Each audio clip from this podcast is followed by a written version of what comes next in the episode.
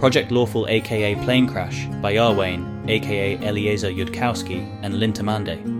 My fun research project has more existential risk than I anticipated. Episode 114.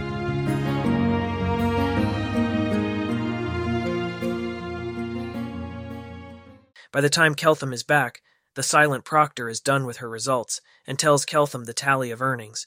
Keltham gives that amount to Paxty plus two coppers for her own. It seems low to him, but you cannot give people friendly bonuses in a bidding situation. They'll learn that, and then adjust their bids, in which case you've added unpleasant volatility and zero income for them. The results that Paxty tells Keltham two defected, six cooperated. Okay, that's better than zero defections in terms of how well anybody really understood or followed the instructions. He didn't want to call Pilar on it because A.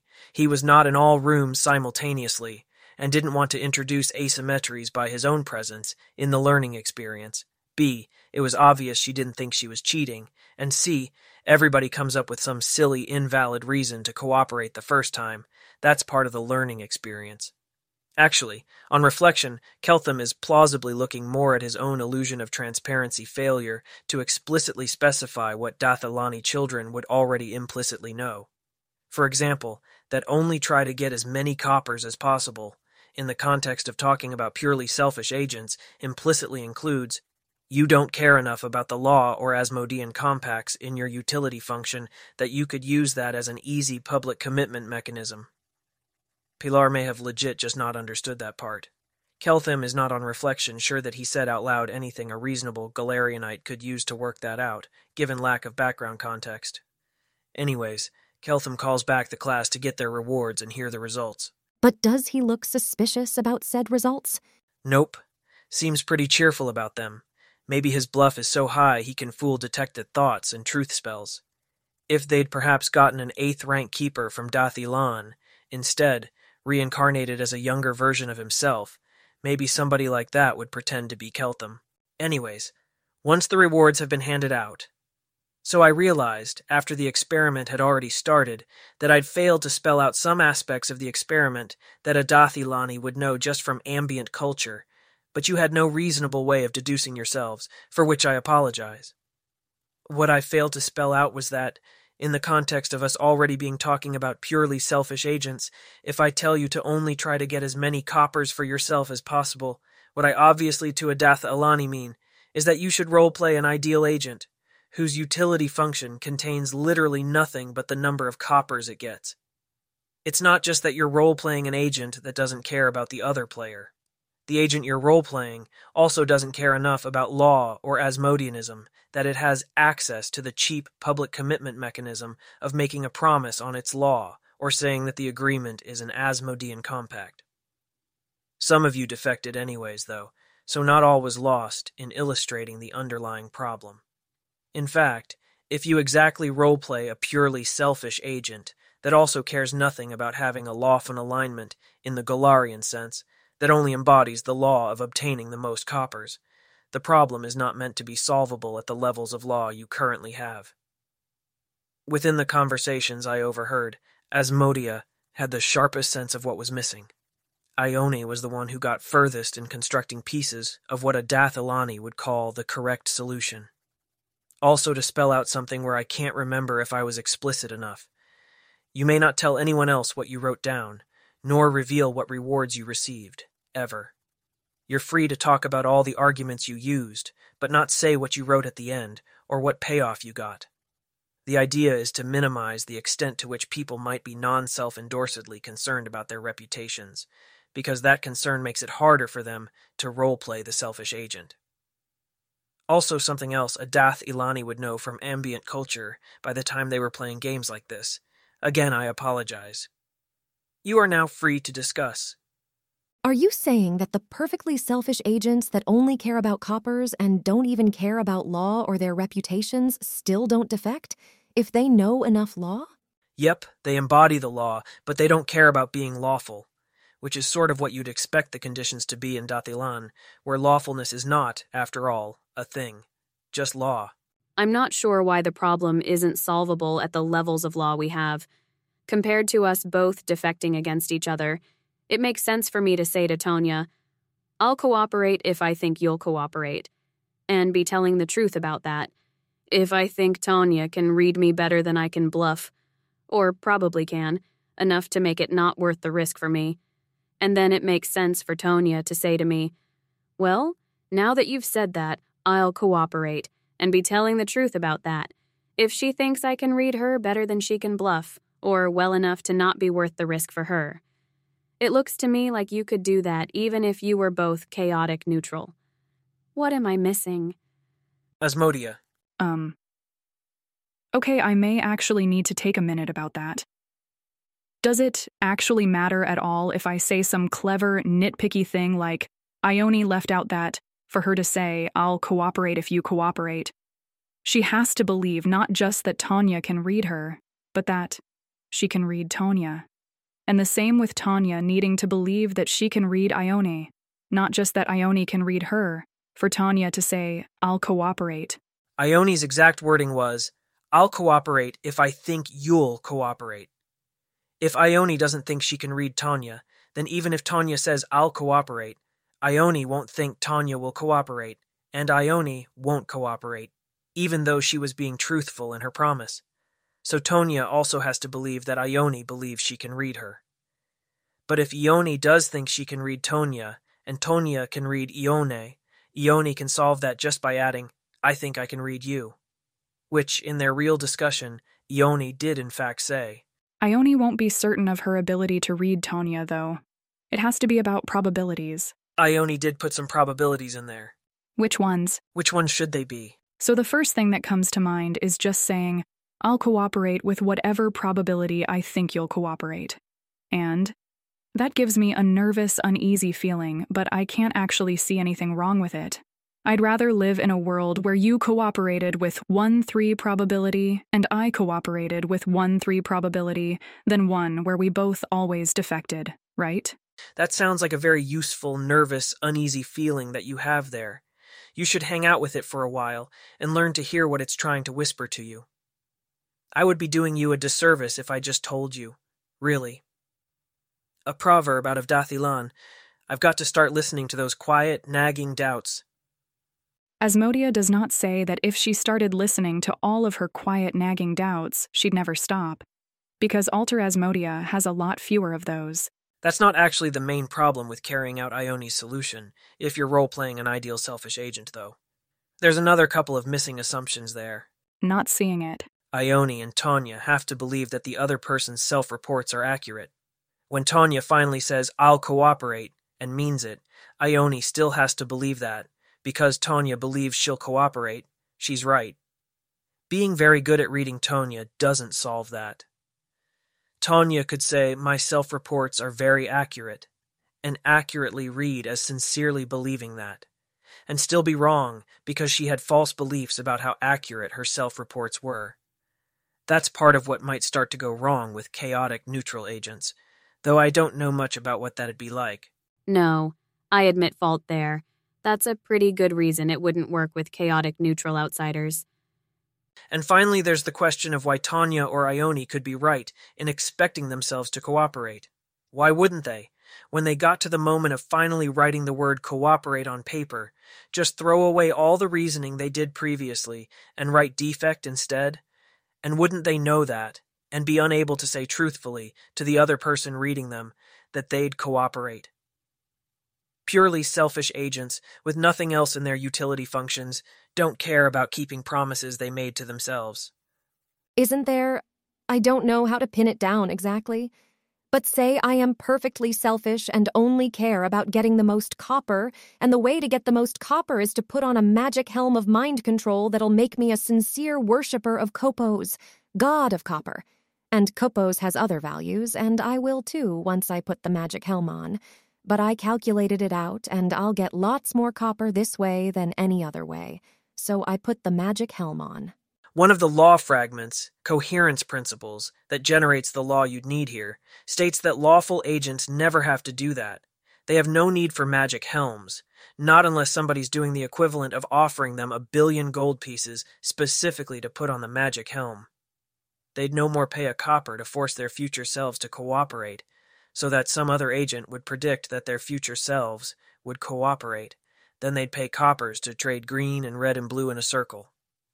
If you put a magic helm like that on me and transformed me into something utterly selfish, that didn't care about keeping promises even to myself, and then somebody swore upon their law to cooperate if they believed I would cooperate, I would still be able to say under truth spell to them that I'd cooperate.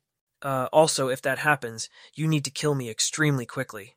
Like literally faster than I can speak or take any other actions. Just saying. That was what Carissa was getting at, that you shouldn't need the magic helm.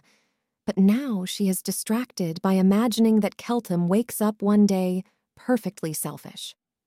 That'd be good? Probably? That's a fair ask, and no magic like that exists, so I'm not very worried about it, but why? I'd rather you get me back, obviously, if something happened to change my values, but I wouldn't want the new Carissa to stop existing unless she'd gotten Zon Kuthon's style utility flipped, in which case she'd also want to stop existing. I do not think you properly realize how dangerous a Dath Ilani would be to Golarion, absent any constraints on how they tried to achieve their goals.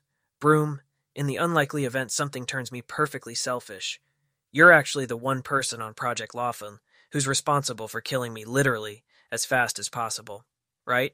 I'm not expecting you to confirm or deny that, but you should know that hypothetical, perfectly selfish Keltham will know it. And then somebody needs to warn my afterlife immediately that nothing under intelligence 30 should talk to me. I'm not sure it actually takes that, to be clear, but safety margin. She doesn't actually think she's underestimating that, but she nods. If purely selfish Keltham has had longer than 12 seconds in which to work, you need to trap his soul or do something else that stops him from being resurrected. Because among the things he can do in 12 seconds is, for example, tap himself with a truth spell and message. Somebody that vast riches await them if they resurrect him. And since threats work on people here, he'd probably add something Zon Kuthon like about what happens if they don't. A proverb out of Dath Ilani, fictional novels. You have two and a half seconds to kill the corrupted keeper. To you, he is that. Oh, wait, there's a specific strategic thing to do here. It's to exchange meaningful glances with Meritxell. Marixel has no idea what's going on, but she can do a meaningful glance right back. Clear enough Keltham can see it since that's what Carissa did. Keltham was not particularly able to decode this, except that whatever it is, it's not meant to be secret. Carissa telling Meritxell that Meritxell needs to start filing regular reports on counter strategies to use against her if she goes rogue or coherently insane. If Meritxell makes enough progress that this seems like a live consideration, she'll start filing reports with Pilar, Keltham, and maybe Broom. Well, he can always ask Carissa later what that was about, if he remembers. Whatever that was, it had better have happened in Alter Cheliax, or she's turning Savar into Subarax over it. Tell Asmodia Alter Carissa, like real Carissa, thinks that Keltham, who is purely selfish and a danger to all civilization, is the hottest concept she has ever heard of. All right, Asmodia acknowledges that the sex part of her wall is largely Sivar's personal domain. And on that note, it's time for lunch. Keltham will use prestidigitation to float Carissa a note, since telling her so face to face seems like too much pressure, and even message prompts an immediate reply that he's potentially available if Carissa wants company at lunch, before the governance representative gets here to sign the project's articles of incorporation and to be replaced interim compact with Cheliax. Also a good time to tell Keltham about whether she's liable to want company of an evening. Otherwise, he'll probably see about checking in on Ione's romantic route. She'll come and join him at lunch then. Hey. Hey, He's deliberately avoided asking anybody what happens when Zon worshippers succeed in trapping your soul. It does not seem like an especially helpful thing for him to know until the war is over. Uh, how's Yaisa? This language has some weird ambiguities sometimes. Are you asking how she is or how she was? The latter. Someday you'll have to teach us all baseline, even if teaching classes in it while the magic translation tries to keep up doesn't turn out to work. Or get an items enchanter whose time is less astronomically valuable than yours to make rings of share language, baseline. If I only need to cast the spell once during the making. Yaisa was great, To the point where if I didn't already believe I'd been sent into a world full of people who were improbably good matches for my sexuality, I would have inferred that off Yaisa alone. And now you've gotten me thinking how that sentence would have been one third as long in baseline, but never mind, we didn't need that communications channel capacity anyways. And then Yaisa said she didn't have any hidden background or problems I needed to solve. Fingers crossed on her not ending up with any experimentally granted superpowers or being the hidden Zon-Kuthon cleric. But I am actually starting to be cheerful about this not being the case. I feel like I would never fall in love with her. I just really enjoy her a lot. And while that's not impossible given tropes, it's a lot less directly and stereotypically tropey. If you want additional details, I have to bip Yaisa about her own privacy preferences. I forgot to ask her about those. Though she did say in front of me that she planned on telling everyone else about how I was in bed, and I did not object to this. So you can also ask her, if you'd like. Asterisk. Taldane contains a spoken language marker for the part of a magic item or spell that appears within parentheses. I find myself in the fortunate position of not needing to beg Yaisa for intel on how you are in bed. But maybe I'll talk to her later. So, assuming Yaisa doesn't grow a plot, that means no tropes. We can stop worrying. Things will just happen for normal sorts of reasons, except the fact you're here in the first place. We'd still basically be in the world that gave us the God War and the Cayden Cailean cookies. It just wouldn't be organized and predictable the same way. There'd probably be less total weirdness, though. Well, I'll take it. Cayden Cailean, whatever else you say of him, makes good cake. If I asked where the cake actually came from, would that be the sort of question that had an answer? I mean, probably, on some level, there's an answer. I don't know it. He's not drawing on an elemental plane of cake. Maybe he just bakes lots of cakes in Elysium and sends some to Pilar. Speaking of grave mysteries, what was that look you gave Meritxell? Feel free to answer by message, or I guess not at all, but exchanging an overt glance where other people could see you suggests that, if this is a secret security issue, the existence of that secret is not itself secret. Hmm? No, not secret at all. I was merely of the opinion that hypothetical, purely selfish Keltham who is a danger to all Golarion, is the hottest thing I have ever contemplated in my entire life, and I was curious if she thought so too. She said back, I see your point, but am slightly less kinky. Or at least that was my translation. Releasing Rovagug, hot or not hot. What? No! That'd be horrible! Also, we'd cease to exist, and ceasing to exist cannot be hot good distraction for the gods, while purely selfish Keltham goes for the Starstone, just in case the gods would otherwise interfere with that. Sure, it might destroy the world, if the gods now are weaker than during the last Rovagug war, but purely selfish Keltham knows he's on a time limit before the gods catch up with him. I don't think you properly appreciate where the saying comes from about killing the corrupted keeper within two and a half seconds. That's not a useful thing to do, even if you're purely selfish. The most likely outcome is that you either fail and stop existing or destroy the world and stop existing. How would that possibly. What definition of selfish are you even using? He doesn't touch the Starstone immediately. He. Actually, never mind. I have remembered that Golarion is a real place and not a fictional one, and that I should not explain out loud how fictional people could wreck it. Even taking into account that my current model could be wrong, I am not that certain of my own wrongness. But the basic problem here is that hypothetical corrupted Keltham is able to think of strategies you would not. Which means that, however bad you expect this to be, based on imagining what you would do in hypothetical corrupted Keltham's shoes, real corrupted Keltham is predictably worse than that. I don't actually think that Golarion's historical supervillains have been uncreative such that a Dath Ilani would be worse than we can imagine. But they have done creative things that accomplish their goals, not creative things that probably get them permanently destroyed. If corrupted Keltham were both selfish and indifferent about getting permanently destroyed, sure, then he'd be terrible, and not even in an interesting way, sure. But smart people unleashing their terrible creativity to accomplish their goals is hot. Unless they have goals I just inherently can't find interesting or compatible with being valuable, like ceasing to exist. The same logic implies that I should be unable to speed up spell silver mining, since Golarion's historical wizards have been creative and would have wanted to speed up spell silver mining. Disagree.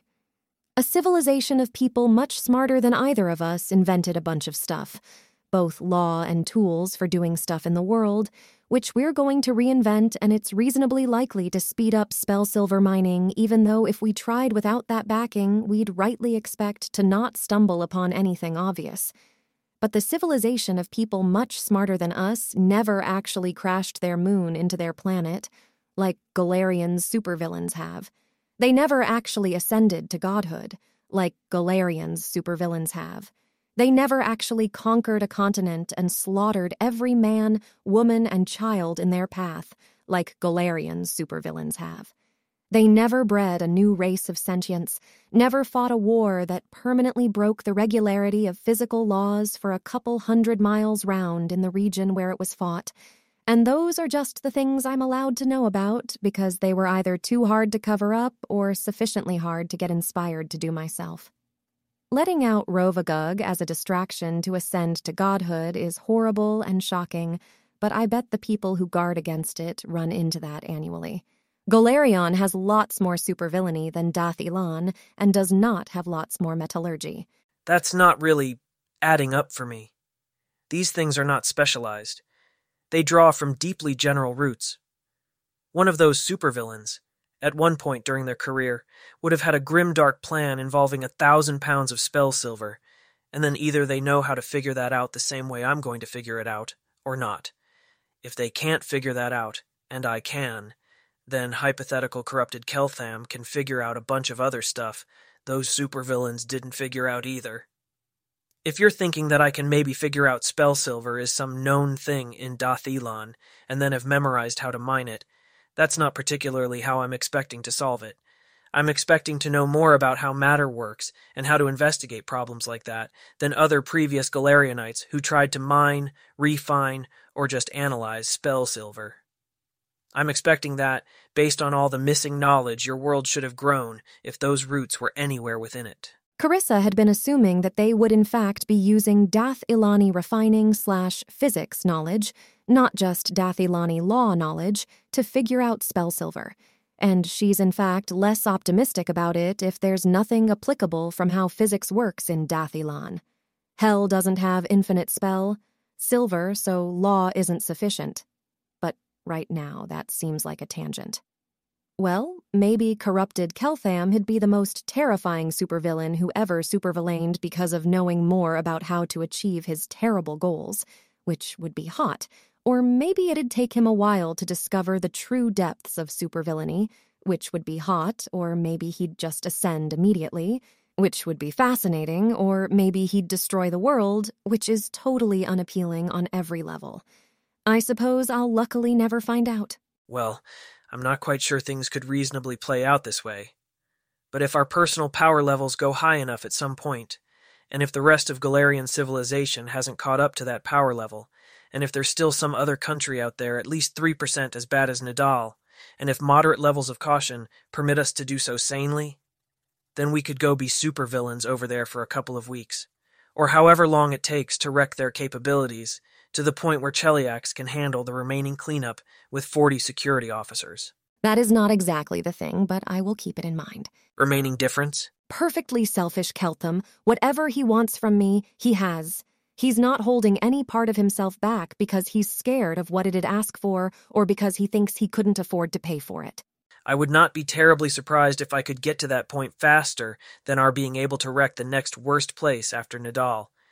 Actually, hold on a sec. Message to Yaisa. Classification status on being able to tell Carissa that you were able to put buying and selling prices on sexual services. And this was incredibly helpful to me and should enable me to feel much less nervous about those same services even in non financial contexts. Sure, go ahead. Yaisa says I'm cleared to mention that one of the incredibly helpful things she did was being able to put a financial price on a couple of sex things, both what I'd pay her and what she'd pay me, under my fair pricing spell. I expect to be a lot less nervous now that I have some idea of the order of financial magnitude that goes with some things, even if nobody is actually paying for anything. Uh, Order of magnitude is the rough number of 10. S in a bag of 10. S describing the number, like 4,000, has an order of magnitude of around 1,000 or 10,000. That makes sense. You know, probably the project should have gotten an actual proper sex worker cleared for you ages ago. I'm glad Yaisa's enough of one. Anyway, the thing for me is much more about you being unleashed, you doing whatever you want, than about the trappings of supervillainy. Though probably at some point we will have to conquer some places, and I do expect that to be fun. Power is inherently interesting, but internal restrictions on how you use it aren't very different from external ones in terms of how hot it seems to me. Got some trouble parsing that on Dath Ilani law. Where does your sexuality draw the line between internal restriction and internal direction? Like, let's say I'm in a cooperation defection dilemma with Broom. Broom promises upon his law that he'll cooperate if he expects I'll cooperate. I tell him under truth spell that I'll cooperate. And then it comes my turn. If I write cooperate, I get Carissa, and if I write defect, I get Carissa and Yaisa. Had Broom written defect, though my choices would have been cooperate for nothing or defect for Yaisa. When I write cooperate, am I internally directed into my choice to win Carissa? Or am I internally restricted by the dull bonds of duty and obligation to my past self, who needed to pass his truth spell, to give up Yaisa? I don't know what I expected. If I query my is this hot or not opinion about that situation, it returns, it's hot how Keltham is a bizarre alien who is very smart. Same Carissa Yaisa cooperation defection dilemma, but Broom just said he'd cooperate and I cooperate back, because that's what Kelthams do. Internal direction or internal restriction? Keltham's not on any level wishing he was different and was the kind of entity which would defect and get both. Is he thinking, well, it'd be really nice if I could get both, but that'd make me a bad person, so I can't? Being motivated by wanting to not be a bad person is something I think of as a particular flavor of good that civilization is kind of, uh, about. Not least because it goes along with people who are sad that they can't destroy all of reality to make sure nobody ever has to stub their toe again. Hypothetical Keltham definitely wants both Carissa and Yaisa. That's what makes the setup even be interesting. The thought that writing defect would make him a bad person isn't particularly occurring to him, though. That's just not how he parses things. The situation where Broom wrote cooperate and Keltham wrote defect is just one that Keltham intensely does not want, and for him to avoid that is no different than him taking a gift of a million gold pieces if those are on offer. He wouldn't take the million gold pieces because it would make him a bad person to turn them down. He'd take them because he wanted a million gold pieces. Well, then that's fine, though it is too complicated to be hot. I am a simple woman and need to have had at least three hours to digest new cooperation theory before it starts appearing in my sexual fantasies. If too complicated to be hot was a thing for Dath Ilani, our species would have died out when our average intelligence went past 15. But too complicated is relative to the intelligence of the people involved. Selling you options on my soul is probably too complicated to be hot for someone who doesn't understand what an option is, but I do, so it was the right amount of complicated. Once I understand the deep law of the cooperation game, then it will find its place in sexual fantasies. It's just not there yet. I hope at some point you catch up on enough law that your fancy intelligence headband allows you to start saying very clever things that are clearly just barely beyond where I can presently understand them, which, in an ordinary and civilized relationship, would force me to bribe you for an explanation. Possibly with sexual services, but in our case, I guess I just cuff you to the cuddling surface, bed, and tickle it out of you. You know, every now and then I realize that yet another aspect of Dath Ilani culture is probably, from your standpoint, I guess my standpoint now too, an awful side effect of our having a world of sadists with no masochists.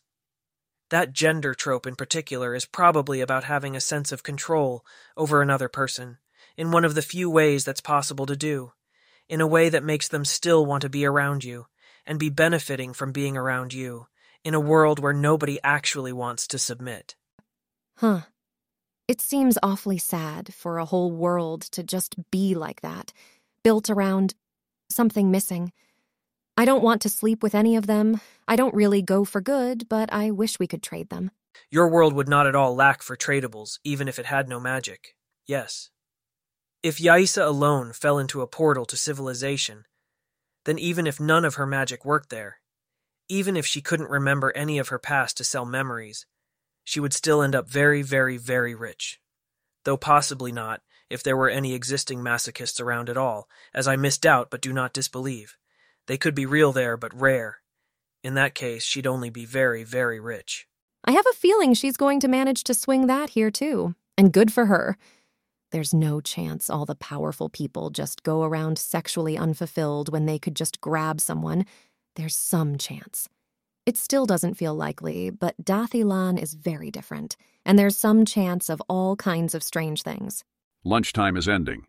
Time to go sign some important documents. Tea time stamp, day 13, 10, early afternoon.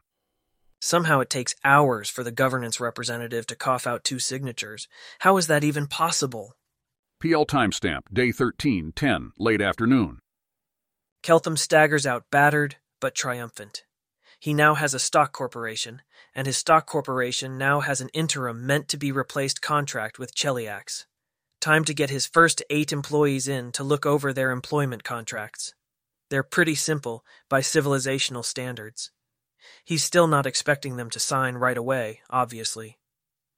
There's less urgency about that aspect of things if they're willing to trust to a handshake deal that current work gets retroactively covered by the contracts when signed, and they're already being paid in mere money without having to wait on that. They definitely don't want to sign right away, but this all makes sense and looks pretty good, and they're happy to trust to the handshake deal if he is. Great. He now has a corporation and a contract and employees and a mission and someone he loves and a full time sex worker. Anyone who requires more than this to be happy in life is doing it wrong. Now, a lot of the stuff they try to do is liable to have to go through chemistry at one point or another.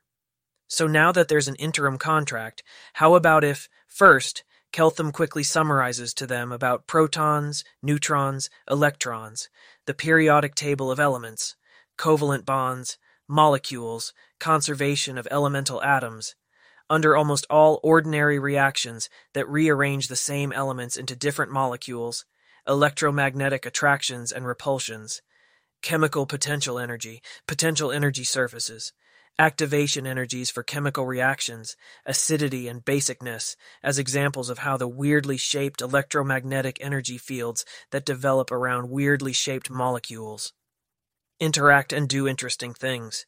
Photons as electromagnetic waves. Photons have frequencies. Photon frequencies get absorbed or emitted based on electron level transitions, and that's why the same kind of material stuff usually ends up with the same color. Your tongue contains tiny sensors that analyze the surface chemical properties of the stuff that comes into contact with them. Everybody clear on that? Great. Those, to be clear, are just the normal laws of physics. All that is just the way things worked back in Dath Ilan. The real trick is going to be figuring out how to use prestidigitation, which can, apparently, change the color and taste and clinginess of things, and therefore, obviously, influence the surface shapes of electromagnetic potential enveloping molecules and materials, to take the inconvenient rules of normal Dath Ilani chemistry and snap them like twigs. They uh, might need him to repeat that chemistry stuff.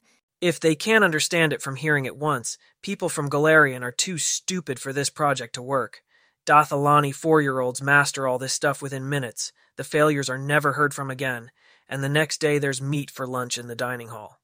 Keltham isn't expecting them to get all that from such an absurdly rapid summary. He's trying to convey which subject matters exist to ask him questions about. If he later starts in again on the periodic table, people may now have any vague idea that this matters because it's about the elementary constituents of the molecules that make up everything else. If he starts running experiments on vinegar, prestidigitation, and stuff that makes vinegar foam up, they'll know how that might relate to refining spell silver from ores. That makes sense. His students look thrilled and terrified. It feels like this is the bit that will prove to all of Cheliax that they're doing something different, something important, something that'll transform the world. He's joking. About the Dath Ilani four year olds. These students are not that easy to troll, though it's not a bad way to run a country if you're going for quality over quantity. Peranza wishes Keltham wouldn't make jokes like that. She messages Asmodia to ask if that's a sort of thing Alter Peranza would say. Return message. You probably feel that way because you want civilization to be different from Cheliax. Alter Peranza doesn't have the same emotion at the same strength, so no. Acknowledged. That's okay. This is okay. Real Peranza just needs to never think anything ever again. Keltham will now explain the kinetic theory of heat, which he verified shortly after arriving in Golarion by testing if he could warm up his hands by rubbing them together. Since different arrangements of the same elements are bound more tightly together and have lower chemical potential energies, transforming molecules in permitted ways means that those molecules end up moving faster. Energy is conserved by the way. That's really understating a principle of vast power and beauty, but they're not going to get that part for a while. So if you transform things to be more tightly bound, they release energy. If you increase the heat and the amount of random motion, more molecules break apart their current arrangements and get a chance to rearrange themselves into more tightly bound configurations, shifting more of the conserved energy from potential to kinetic, producing more heat. This obviously can spark a chain reaction. Heat produces chemical rearrangements, produces more heat, produces more chemical rearrangements. Does anyone want to guess what people did with this terrifying principle after it was discovered in Dath Ilan? Exploded some of their enemies, Gregoria suggests. Possibly. It was long enough ago that nobody actually knows now. Keltham is describing fire. Did Dath Ilan invent fire from first principles instead of by noticing it was just there in the world being useful? He really, really, really super duper doubts it. People don't always know what they've discovered.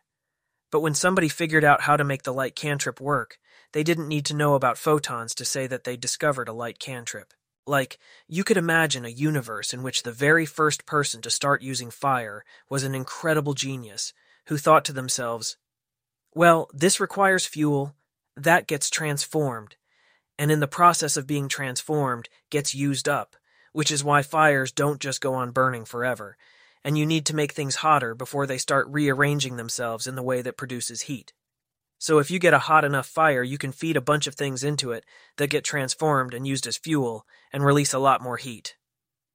But it's a publicly known fact that fire was invented by the ancestors of humanity before they started looking completely human, before continuing heritage selection had transformed their shapes in a direction that ended up human. So, on the order of hundreds of thousands or millions of years ago, people would have been actually genuinely legitimately stupider back then. They might not have had language to describe the bright, pretty, hot thing, only known that it was bright and pretty and hot. That makes more sense. Golarion also does not know when fire was first invented. It was too long ago. In some stories, the gods gave it to mortals, but no god has specifically claimed credit, so that might just be a story. Or it might be that the god in question is now dead. The humans here are sufficiently similar in appearance and behavior to Dath Ilani humans that the copying time of their ancestors couldn't have been more than a few tens of thousands of years ago, relative to Keltham's now time out of Dath Ilan. Those humans would have already been adapted to eat cooked meat and brought fire with them. It's probably been around in Golarion for as long as humans have been around in Golarion, which isn't actually very long. That doesn't sound right, but no one knows enough to argue. Where Keltham was actually going with this is that burning fuel does not raise the surrounding temperature by a constant amount. Chemical reactions don't produce a particular temperature, they produce heat. He should probably actually define those things. Temperature is how hot or cold something is, the average speed of the randomly vibrating molecules inside it. Heat is, abstractly, the energy you add to make molecules vibrate faster and the temperature go up. Heat flows from hotter things to colder things because the molecules in contact bump into each other, and the slow molecules slow down the faster ones in the collision, and the fast molecules speed up the slower ones in the collision. So if you put colder fuel into a fire, more of that heat gets used up to heat the materials of the fuel itself, and the resulting temperature is lower. The same thing goes for blowing colder air onto the fire. Oh, air carries element 8, which is a constituent in most ways that fuels made from the remains of living things, like wood or coal, rearrange themselves tighter and release heat because living things have a lot of element 6, that binds tightly to element 8, among other things, so you have to allow air into a fire to let it go on burning. But if it's colder air, the resulting fire will have a lower temperature. Nobody has gotten Keltham any proper experts on metal forging to talk to, but the very preliminary glances he's had out of a couple of books suggest that they are not trying to warm the air or fuel before burning it, which means that the reaction needs to use more fuel or more powerful fuel than is financially optimal. One way to warm up the air and fuel is the reverse flow method, where you take the exhausted air from the burning chamber and run that past the incoming air so heat gets transferred from the exhausted air to the fresh air. You can also do that to warm up the fuel before burning. The other method, this being Golarion, might be to bind a fire elemental, the same thing that powered hot water in the villa, and presumably powers it here in this fortress, and get it to heat the fuel and air separately before they combust. Given that forges don't just run off fire elementals in the first place, Keltham is guessing that fire elementals have a temperature rather than a heat output, and that this maximum temperature is too low to melt metal. When you burn coal or other fuel, that in principle can just keep adding more and more heat, because the molecules go on rearranging themselves tighter, and that energy is conserved and must go somewhere. The limiting factors are the starting temperature of the fuel and air, and heat that gets lost into the environment, which gets lost faster the higher the temperature goes. On the other hand, Keltham is guessing that once a fire elemental gets up to a certain temperature, it doesn't add any more heat than that. So you need to use coal or other fuel, not just a fire elemental, to get a temperature high enough to refine iron ore or forge steel. But people may not have realized that a forge could use less fuel, and maybe less expensive fuel, if they used a fire elemental to first heat up the ores, fuels, and airs as high as the fire elemental's temperature, and maybe then used some reverse flow from the furnace exhausts to heat the inputs higher than that, before finally adding the fixed amount of heat from the fuel burning reaction. All of this does presume that fuel costs are significant at all in forged metal costs. Which is an example of why Keltham needs to talk to some actual folks currently making and selling metal, at scale, in order to make any progress here or if no single refinery or forge in Cheliax uses enough fuel to make it worth the cost of adding a fire elemental. Keltham is going to have to introduce the concept of economies of scale, which is when you have a large enough refinery or forge to make it worth adding a fire elemental. Just to state the obvious out loud, all these ideas, should they not already be in circulation, are covered by the compact the project has signed with Cheliax and may not be used within Cheliax, except by paying the project enormous patent gratuities on them, and are to be held under lesser but real conditions of security, so as to lengthen the amount of time they may be profited from before chaotic people start using them without paying patent gratuities and thus undercutting the market. Understood. They should get him his metal workers and figure out the logistics of building a very big on site forge. Obviously. To be clear, None of this stuff is going to work on the first try. The project is a research and prototyping facility.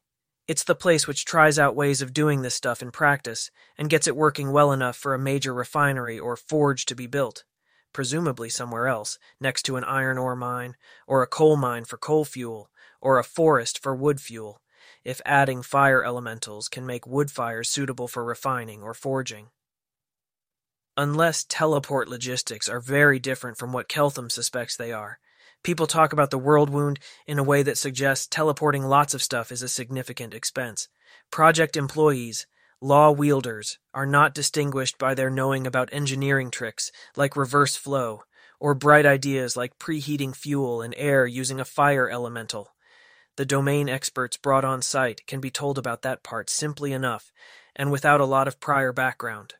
The Tier 2S and Tier 1S and Keltham himself have the job of meta learning how to try things, tweak things, observe things, and get them to actually work, and to a lesser extent, understanding what is actually going on with heat and temperature and tiny vibrating molecules, and using that knowledge to organize their experiments. Keltham thinks to check his watch and finds that dinner time theoretically ended an hour ago. Keltham is pretty sure he knows the answer to this question, but is there a reason why Ione didn't warn him he was going overtime? Ione continues to be an Nethysian. Yes, she's pretty sure she doesn't get to go on being one if an alien from outside known reality is talking about how the universe is secretly put together, and you interrupt him so that you can go eat food. Shoni messaged security to tell them to make sure food went on existing whenever Keltham got done, though. A belated dinner it is then. PL timestamp day 13, 10, evening. Dinner time. It's a time, and they're having dinner during it, so it is, by definition, dinner time. Carissa has first claim on Keltham's attention if this is a time when cuddling is desirable. He will otherwise approach Ione to check in on his route progress there. I always want you. Also, Carissa's slightly concerned, what with how Alter Ione probably didn't offer herself to Keltham for protection. That's still in red on the wall, something not entirely satisfactory. I admit to also wanting to learn the results of all your adventures with Golarion sexualities, but less urgently. Then Ione's route can wait. Keltham is trying to give his existing relationships as much time as they seem to need, before assuming that he has available item equipping slots for new ones.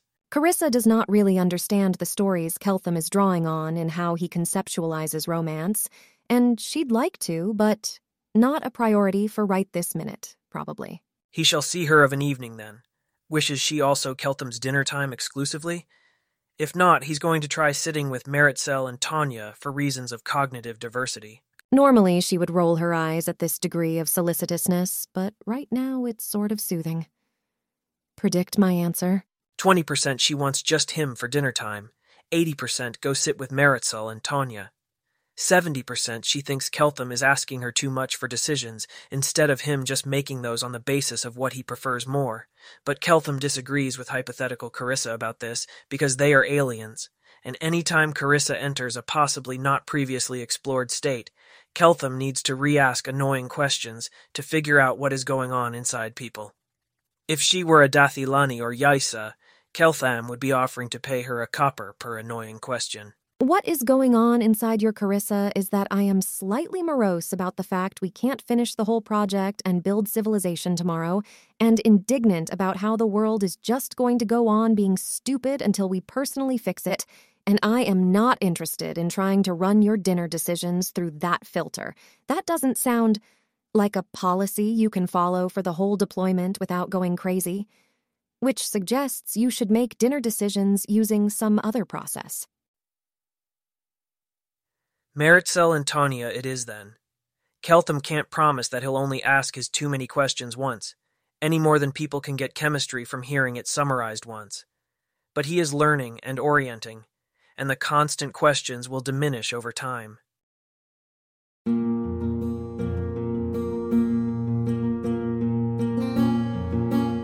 If you wish to support this AI reading and others like it, please visit patreon.com slash askwhocastsai. Any help is appreciated.